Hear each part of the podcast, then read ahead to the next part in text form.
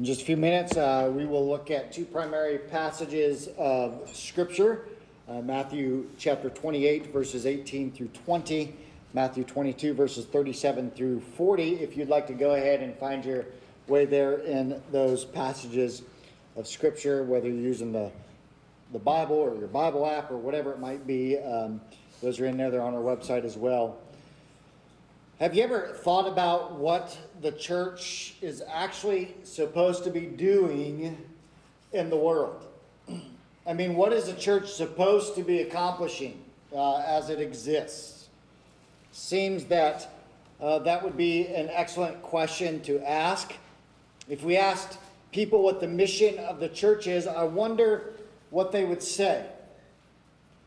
That might depend on whether or not they're a believer or not, and whether they even know anything about what a church is or what a church is supposed to accomplish. I read a story this week about a grocery store owner in England, and he had to make a hard decision that he was going to have to ban all customers from coming into his store. He said that he was forced to take such drastic action because of people's bad manners. First, he banned smoking, then crude language, then baby strollers, then pets, and finally, customers themselves. Shoppers must now look through the window, spot the items they want, then ring a bell and be served through a small hatch in the door. The owner admitted, I've lost business, but I cannot say how much, but I am a man of principles and I stand by my decision. Doesn't seem too far fetched in today's world, does it? It seems like the store owner actually lost sight of his mission. We may hear a story like that and think, well, that sounds crazy or that sounds far fetched. Or maybe even that sounds absurd. But I tell you the story to relate just how easy it is for the church to lose sight of its mission. If churches are not careful, what ends up happening is they begin to accumulate things, things like programs that were legitimate when they started, but over time, those running the programs have forgotten the church's mission, and so they drift off course. And what ends up happening is the church is cluttered with all of these cherished things, whether they're programs or this, that, or the other, and they keep people busy in the church but they fail to help the church work towards its mission. And so the church will be doing things that can be considered good things, but they have forgotten the main thing. And this is why we must answer and always return to the question what does the church do? Or what is the mission of the church? This morning, I want to give you the mission of the church in a nutshell. The church's mission is to glorify God by proclaiming the gospel to the lost and making disciples that make disciples. The church's mission is to glorify God by proclaiming the gospel to the lost and making disciples that make disciples.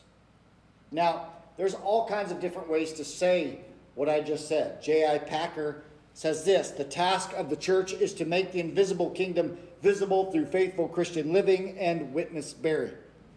In their book, What is the Mission of the Church? Greg Gilbert and Kevin DeYoung write this The mission of the church is to go into the world and make disciples by declaring the gospel of Jesus Christ in the power of the Spirit and gathering these disciples into churches that they might worship and obey Jesus Christ now and in eternity to the glory of God the Father. I want us this morning to read two passages of Scripture that lend themselves to what I believe is revealing the mission of the church. And so I'd ask that if you are willing and able, would you please stand out of respect for God's word as we read Matthew chapter 28, verses 18 through 20, and then flip back and read Matthew 22, verses 37 through 40. First, Matthew 28, 18 through 20, reading from the English Standard Version. And Jesus came and said to them, All authority in heaven and on earth has been given to me. Go therefore and make disciples of all nations, baptizing them in the name of the Father and of the Son and of the Holy Spirit, teaching them to observe all that I have commanded you. And behold, I am with you always. And flip back to Matthew 22, 37 through 40. And he said to them, You shall love the Lord your God with all your heart, with all your soul, and with all your mind. That is the great and first commandment. And the second is like it you shall love your neighbor as yourself. On these two commandments depend all the law and the prophets. Let's pray, Father. Take your word this morning and penetrate our hearts and our lives. Help me to proclaim the truth of your word this morning. I pray that we would listen, that we would respond, that you would speak to us this morning on what does the church do? And then, Lord, we'd ask ourselves, are we doing that? And then, Lord, if we're not doing it, how can we do that? Speak to us this morning. Speak for your saints are listening. I pray this in Jesus' name. Amen. You can have a seat. Our church has a vision statement that you can read on our website if you desire to do so. It says this We desire to reach the lives of people whose culture is always changing with a transforming gospel that never changes, discipling them into faithful followers of Christ and sending them out to reach the nations. Our mission statement is briefer than that. It says this We exist to glorify Jesus Christ by calling people to know him, to grow in him, and to show him to others. In our mission statement, we have an upward focus to glorify God, we have an inward focus to grow in Christ and help others do the same, and we have an outward focus to call people to know Christ and to show Christ to other people. The whole process is not complete until those that we've called to know Christ are showing Christ to others and calling them to know Christ. And so it is disciples making disciples. So, why don't we begin to unpack what exactly the church does. First, I want us to see that the church glorifies God through gospel proclamation. The church glorifies God through gospel proclamation. Now, what does it mean to glorify God?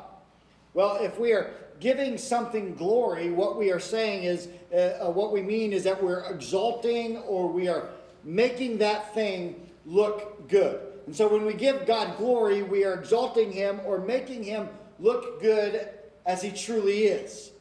This is not because he needs us to make him look good. It's solely because he is the only one worthy of receiving this glorification.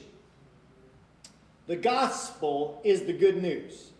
It is at the, it is at the heart of the church glorifying God. How so? Well, because God sent his own son, right? So that so that he would pay the penalty for sinners so that he can then offer forgiveness of sins and eternal life as a free gift to all those who believe in him. It's an exaltation of love, grace, holiness, and justice of God. So when we proclaim the gospel, we are glorifying God. Now, if we look at the ministry of Jesus, we quickly notice that it's centered upon gospel proclamation. Gospel Mark chapter 1, verses 14 and 15. We'd read, Now after John was arrested, Jesus came into Galilee proclaiming the gospel of God, and saying, The time is fulfilled and the kingdom of God is at hand. Repent and believe in the gospel. Then we fast forward to the very end of his ministry, just before Jesus ascends. And what does he do? He entrusts his followers with the Great Commission, which we read. All four Gospels in the book of Acts have a different version of the Great Commission, which reveals to us that Jesus uh, repeated the emphasis in various forms. We have what we read in Matthew 28 18 through 20. And Jesus came and said to them, All authority in heaven and on earth have been given to me. Go therefore and make disciples of all nations, baptizing them in the name of the Father and of the Son and of the Holy Spirit, teaching them to observe all that I have commanded. And behold, I am with you always, even to the end of the earth. In Mark chapter 16, verse 15, we read, And he said to them, Go into all the world and proclaim the gospel to the whole of creation. In Luke chapter 24, verses 46 through 48, and he said to them, Thus it is written that the Christ should suffer and on the third day rise from the dead, and that repentance for the forgiveness of sins should be proclaimed in his name to all nations, beginning from Jerusalem. You are witnesses of these things.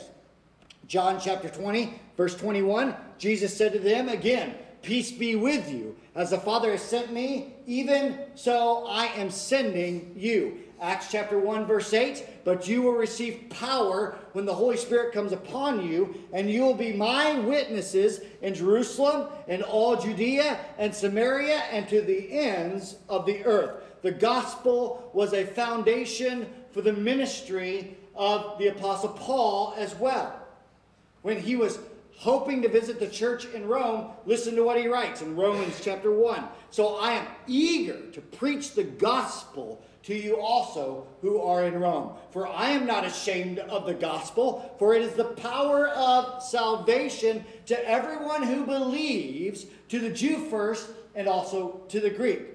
He reminds the church in Corinth in 1 Corinthians chapter 15 verses 1 through 4. Now I would remind you brothers of the gospel I preached to you which you received in which you stand and by which you are being saved if you hold fast to the word I preached to you unless you believed in vain for I delivered to you that which was of first importance which I also received that Christ died for us or for our sins in accordance with the scriptures and he was buried and he was raised on the third day in accordance with the scriptures. The gospel was a foundation in the founding of the church at Thessalonica. 1 Thessalonians chapter 2, verse 2. But though we had already suffered and been shamefully treated at Philippi, as you know, we had boldness in our God to declare to you the gospel of God in the midst of much conflict.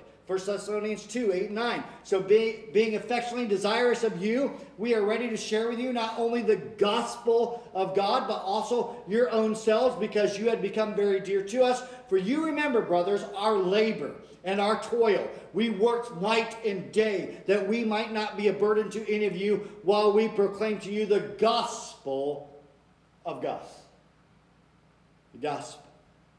This morning, I want to make three observations about our mission when it comes to proclaiming the gospel.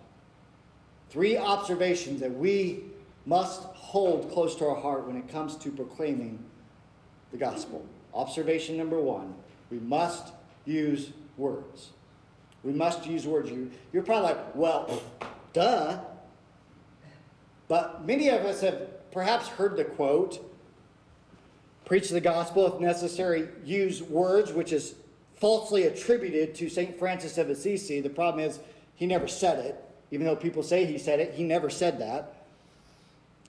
The problem is that whole quote, it creates a false dichotomy between the use of words and action. Further, furthermore, we must understand that the gospel is inherently verbal in nature. And to think that we preach the gospel simply by our actions is, to be honest, absurd. I doubt anybody has had some actions and somebody just comes running up to you, beating down your door. You must, you must know the gospel. I got to know what you know just from your actions. Furthermore, we must, we must understand that, that it takes words to tell people the gospel. It seems impossible to preach the gospel without words. Yet Christians all over have duped themselves into thinking that no words are necessary and have used it as a cop out from true evangelism. They say things like, Well, I just let my life preach. Some people may not want to read that sermon. Listen what Paul wrote in Colossians 4 3 and 4. At the same time, pray also for us that God may open to us a door for the word to declare the mystery of Christ, on account of which I am in prison, that I may be clear, which is how I ought to speak. In Ephesians 6 19 and 20, Paul asked for prayer that he would be bold in proclaiming the gospel known. One would think that Paul would need prayer for the gospel. That he would need, he would need prayer to be bold and and clearly present the gospel, yet Paul feels like he did. And I'm left asking myself if the Apostle Paul needed clarity and boldness when it comes to gospel proclamation, how much more do I need it? You see, Satan is the father of lies, church. And he's the master of deception. And when it comes to the gospel, he seeks to muddy the water and make it un, not understandable.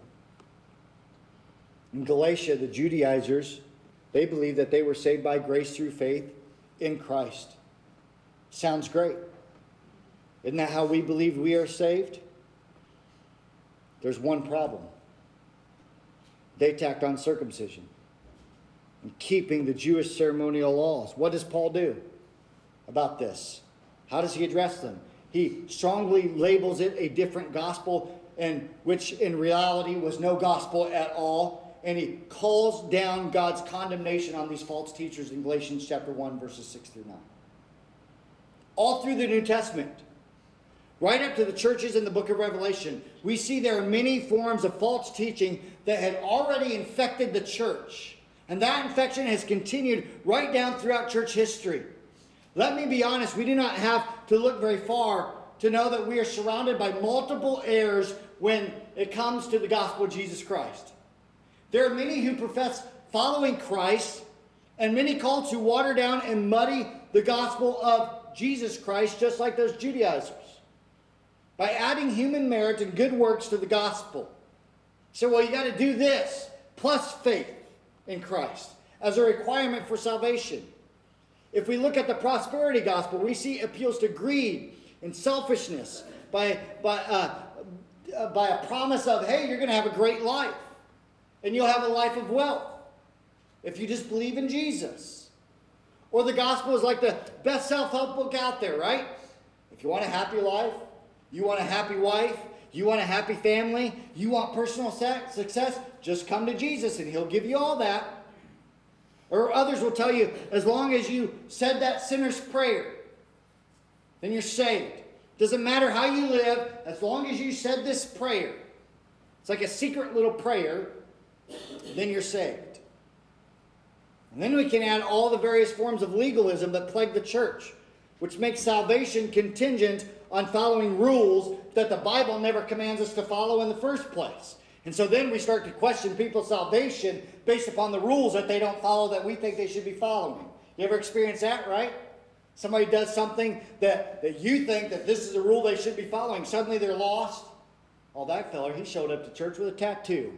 He must not be saved. We think, well, that's crazy. No, it's not. It happens all the time.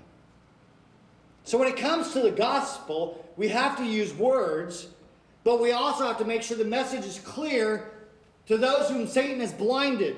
The gospel is the message of salvation from God's eternal judgment. We all have sinned. We all deserve the righteous judgment of God. Jesus Christ, who is God in the human flesh, died in the place of sinners, bearing the penalty that you and I deserve. God justifies, declares righteous, and freely gives eternal life to every single sinner who repents and believes in Jesus Christ. So we must use words and we must make them clear. Secondly, when it comes to gospel proclamation, we must proclaim to all people. We must proclaim to all people. The gospel is not a message to be hoarded, but it's the truth to be heralded. The Great Commission is not just for America, but it extends to the entire world because Jesus is the Savior of the whole world. Jesus purchased for God with his own blood those from every tribe, every nation, every tongue, according to Revelation 5 9. The nations will glorify God before his throne forever and ever. The church must be committed to the cause of world missions in some way, shape, or form. John Stott says this The highest motive for missions is not obedience to the Great Commission, nor even love for sinners. Rather, it is a passionate zeal for the glory of God. John Piper says that missions exist because worship doesn't. We bring glory to God when we proclaim the gospel to not just some people or to the people that we like or, or the people that like us or the people that we get along with or to our best friend. We bring glory to God when we proclaim the gospel of Jesus Christ to all people. Thirdly, when it comes to gospel proclamation, we must back it up with Christ like love. We must back it up with Christ like love. And what I mean by this is that our Christ like love is a foundation for our verbal witness. Now, how did Jesus say people would know that we are his disciples? That if we have love for one another, right? That's what he says. If we love one another, people will know that you are my disciples. Paul reminded the, the uh, church at Thessalonica that, that he imparted to them not just the gospel, but his own life. And then he goes on to remind them of his godly behavior that backed up his gospel witness. Listen, Satan has continually used hypocrisy of those who profess to be Christians but live a life that's just like the rest of the world to undermine the gospel of Jesus Christ. So, what exactly are we talking about when we speak of love for other people then? Invariably, people always want to know about social ministries. After all, isn't the church called to meet the needs of the of the physically uh, meet physical needs and to meet the needs of the poor? Obviously, we wouldn't be loving our neighbor if we proclaim the gospel to them, yet we leave them starving. That's not very loving. Yet at the same time, it would not be loving to feed them and not proclaim the gospel to them. In other words, meeting a social need may be a means to evangelism. But simply meeting a social need is not a substitute for evangelism. So when you feed the hungry, that's not necessarily evangelism. When you feed the hungry and share the gospel, that is evangelism. So, by all means, we should seek to meet social needs and share the gospel while we're meeting social needs. Evangelism is telling people the good news about Jesus Christ and the free gift of salvation that he offers to them. In their book, What is the Mission of the Church? DeYoung and Gilbert explain why we must focus on the gospel. In the end, the Great Commission must be the mission of the church for two very basic reasons. There is something worse than death, and there is something better than human flourishing. The something worse than death is to spend eternity in hell. And the something better than human flourishing is to spend eternity in the presence of God, enjoying his eternal pleasures and riches of his grace. However, the mission of the church has to go beyond evangelism. That is a part of it. That we proclaim the gospel to all people. Gospel proclamation has to be part of the mission of the church, but it goes beyond that. Secondly, the church glorifies God. Notice all these will start with the church glorifies God because that's the primary mission we glorify God. The church glorifies God by making disciples who love God and one another. The church glorifies God by making disciples who love God and one another. The task of the Great Commission is not just to make converts, but to make disciples. A believer's baptism is their initial act of obedience to Christ. It signifies that they're being identified with Christ in his death, his burial, and his resurrection. It is a picture of the death to our old life and a raising up to walk in a newness of life. We are also told uh, to teach them to obey all that Jesus commanded. We never reach the pinnacle of learning. It's a lifelong process to know Jesus more and more. However, if a person professes to know Jesus as Savior and never seeks to grow in obedience to his commands, then their profession of faith is shaky at best and non existent at worst. When we read this, we should be asking ourselves this question. When, when we read the Great Commission and it says that, that Jesus says to observe all that I have commanded, the question should follow well, what did Jesus command? Right? If that's what we're supposed to be teaching people, then we should naturally ask the question what did Jesus command? And there are dozens, hundreds actually, of commandments in the Bible. Where are we supposed to start? At what point can someone say, well, I'm a disciple of Jesus because I obey his commands. Well, it just happens that Jesus summed up all 613 commandments of the law into two. which he said were the greatest commandments, which we read earlier, right? Matthew 22, 37 through 40. And he said to him, You shall love the Lord your God with all your heart, with all your soul, and with all your mind. This is the great and first commandment. And the second is like it you shall love your neighbor as yourself. On these two commandments depend all the law and the prophets. So our job is to make disciples that obey Jesus' commands, which are summed up in loving God and loving others. First, disciples love God above all else. Disciples love God above all. Loving God is a lifelong process. It's never going to be perfected in this life. Imagine if you went home to your spouse and you said, Well, I've reached it. I've reached the pinnacle of loving you. I can love you no more. That would be crazy. It's the same with God, it's a lifelong process. When we trust in Jesus Christ as our Savior and Lord, we begin to love Him and love the Father who sent Him for our salvation. We seek to please Him solely because we are His children and we grow in our love of God. It involves us hating the sin that put the Savior on the cross. Psalm 97:10 tells us that we're to hate evil if we love the Lord. Jesus even said to his disciples that we must hate our own families and our own lives compared to our love for Him. Love for God is to be first and foremost in our lives. This is an area that we will continually grow in and never reach perfection in. Love for God also includes our worship of Him in spirit and in truth. I got thinking about that, and so I was like, well, what does it mean that we love God and we worship Him in spirit and in truth? I found this definition of, of worship. To worship is to quicken the conscience by the holiness of God, to feed the mind with the truth of God, to purge the imagination by the beauty of God, and to open the heart to the love of God, and devote your will to the purpose of God. Quicken your conscience to the holiness of God. Feed your mind with the truth of God.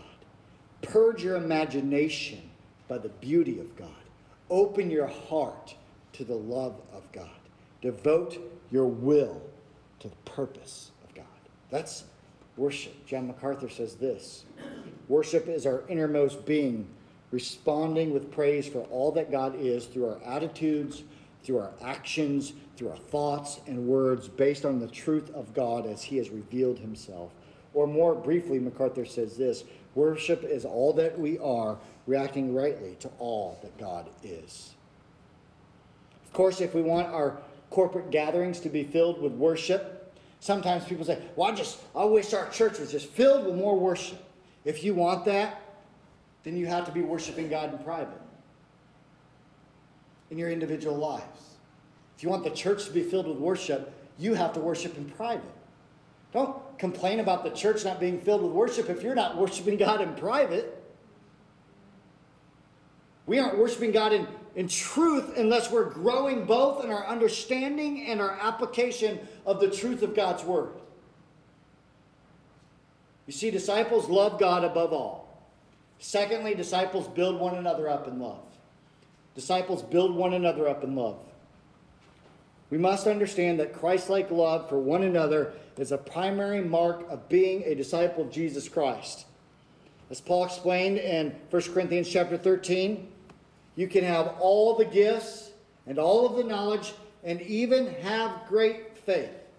But if you lack in love, you are nothing.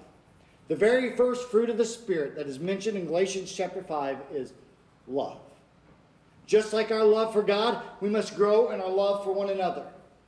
What that means is that we have to work through relational conflicts and misunderstandings whether they be in our homes or in our church. And we do so with compassion and kindness and humility and gentleness and patience and bearing with one another and forgiving one another. Paul explains to us that the church is to exercise our God given gifts of building up one another in love. He does this in Ephesians chapter 4 verses 11 through 16. And he gave the apostles, the prophets, the evangelists, the shepherds, and the teachers to equip the saints for the work of ministry, for the building up of the body of Christ, until we all attain the unity of the faith and of the knowledge of the Son of God to mature manhood, to the measure of the stature of the fullness of Christ, so that we may no longer be children that are tossed to and fro by the waves and carried by, uh, carried away by every wind of doctrine, by human cunning, by craftiness, by deceitful schemes, rather speaking the truth in love. We are to grow up in every way into Him who is the head, into Christ, from whom the whole body, joined and held together by every joint which is uh, which it is equipped, when each part is working properly, makes the body grow so that it builds itself up in love. So, what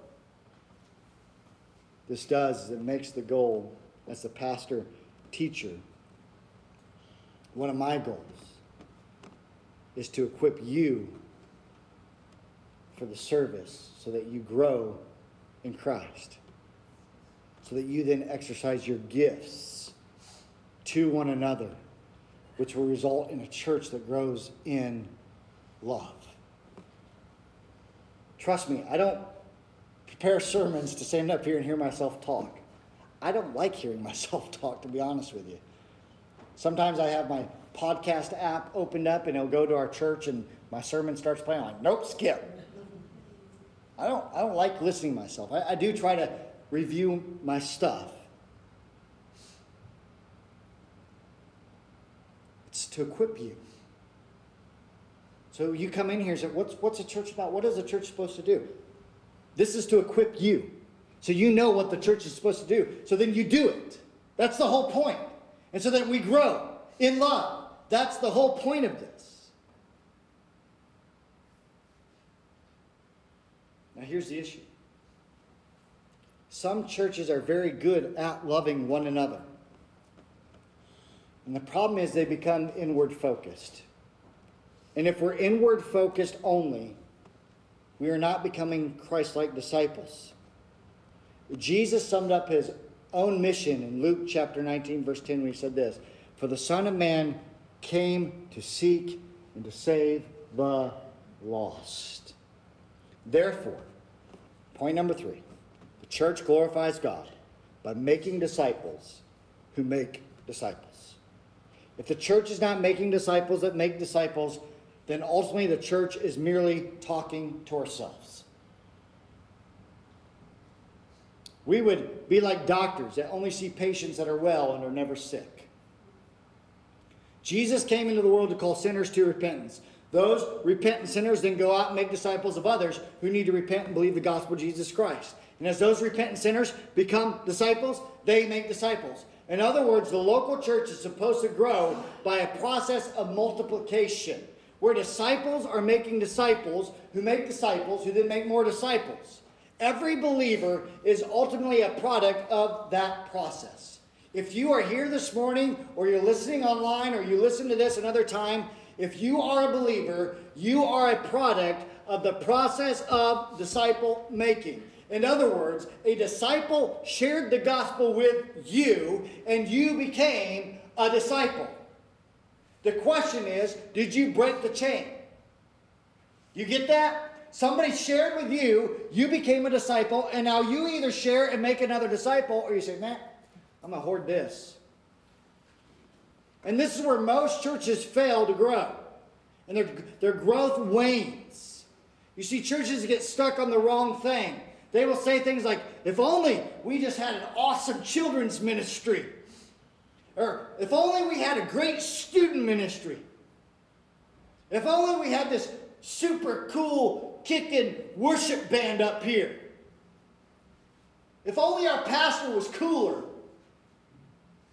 You see, the, the church looks to the wrong things to fix the problem. The problem's not the pastor. The problem's not the building. The problem's not the, the people leading music. The problem's not the ministries. It's none of that. You know what the problem is when a church isn't growing? You. And that's a hard thing to say. Those are the kind of things that get you fired. You. If a church isn't growing, you're the problem.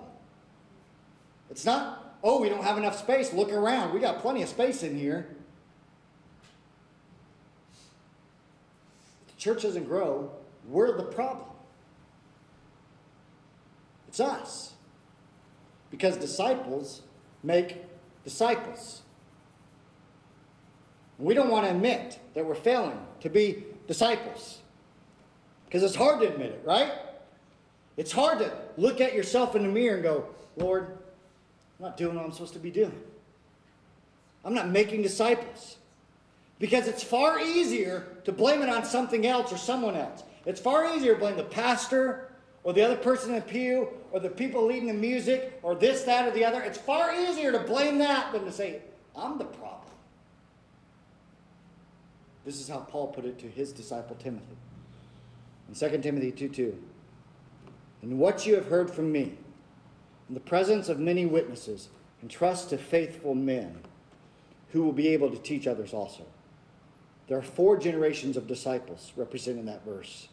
You have Paul, you have Timothy, you have faithful men that Timothy taught, and you have these faithful men who also teach.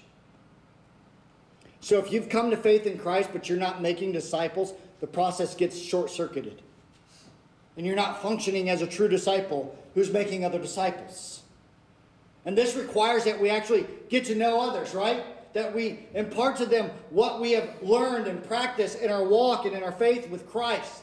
It's not a one way street either. When Paul had hoped to go to Rome, he said that he wanted to impart some spiritual gift to them so that they would be established in their faith. But then he quickly adds that that is that we may be mutually encouraged by each other's faith, both yours and mine. So this veteran apostle Paul acknowledges that he would grow through being with them as they would grow through being with Him. Now, I just, some folks look at me and you're like, well, you're a pastor, you just spend all kinds of time reading books and you're like a theology nerd, and you're right, I am. I do like theology, I do like reading books, granted. But I love spending time with people and listening to their stories and hear them talk and tell me what's going on in life, I learn so much. I learn so much. And it helps me in my walk. I, I learned something this morning. I'm going to share it with you. I learned something this morning about someone, and it's just, I'm just like, wow, that's, that's pretty cool. And it helps me then just kind of build things out in my mind and understand people. Disciples have to be making disciples. You can't blame church growth on someone else, church. You have to look at yourself. So, what does the church do? There once was a British bus company that received a complaint that their drivers were speeding past lines of up to 30 people that were waiting to get on the bus. The company decided that the best course of action was to defend their drivers. So they stated, and I quote, It is impossible for the drivers to keep their timetable if they have to stop for passengers. The company also commented get rid of the people, and the system runs fine. Why do I share this? Because we could say the same thing about church, right? If it weren't for all the people, this church would be great. We can't lose sight of our purpose as a church to glorify God by proclaiming the gospel to the lost and making disciples that make disciples. And if we decide that we will focus on something else, we will get off course. Lastly, let me ask you this morning are you part of the church? And what I mean by that is have you ever trusted in Christ as your Savior? If you don't know Christ, then you're not part of the church. And this message is relatively meaningless because it doesn't matter what the church does if you don't know Christ. You need to first take care of your relationship with Christ. So you're part of God's family. And then you can make another disciple. You can be a disciple and made a disciple.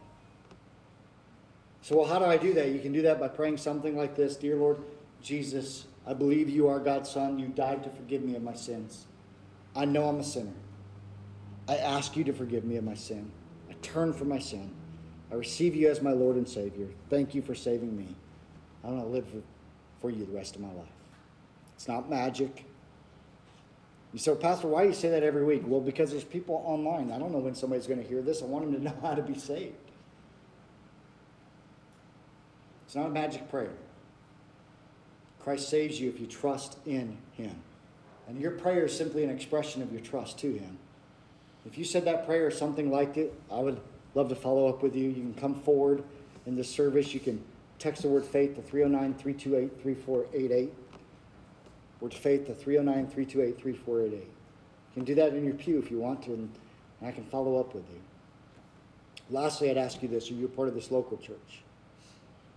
Are you glorifying God as part of it through gospel proclamation? By making disciples that love God and love others? And by making disciples that make disciples? Have you broken the chain? If you have, what you need to do is ask God to forgive you. You need to ensure that you're on mission you're proclaiming the gospel, that you're making disciples that love God above all and love one another, and that you're making disciples that make disciples. I would invite you to respond to this message this morning. Let's close a prayer. Father, I thank you for this word.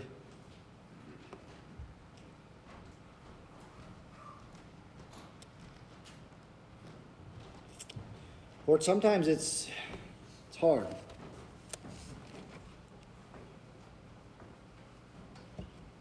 It's hard to say the things I know you want me to say.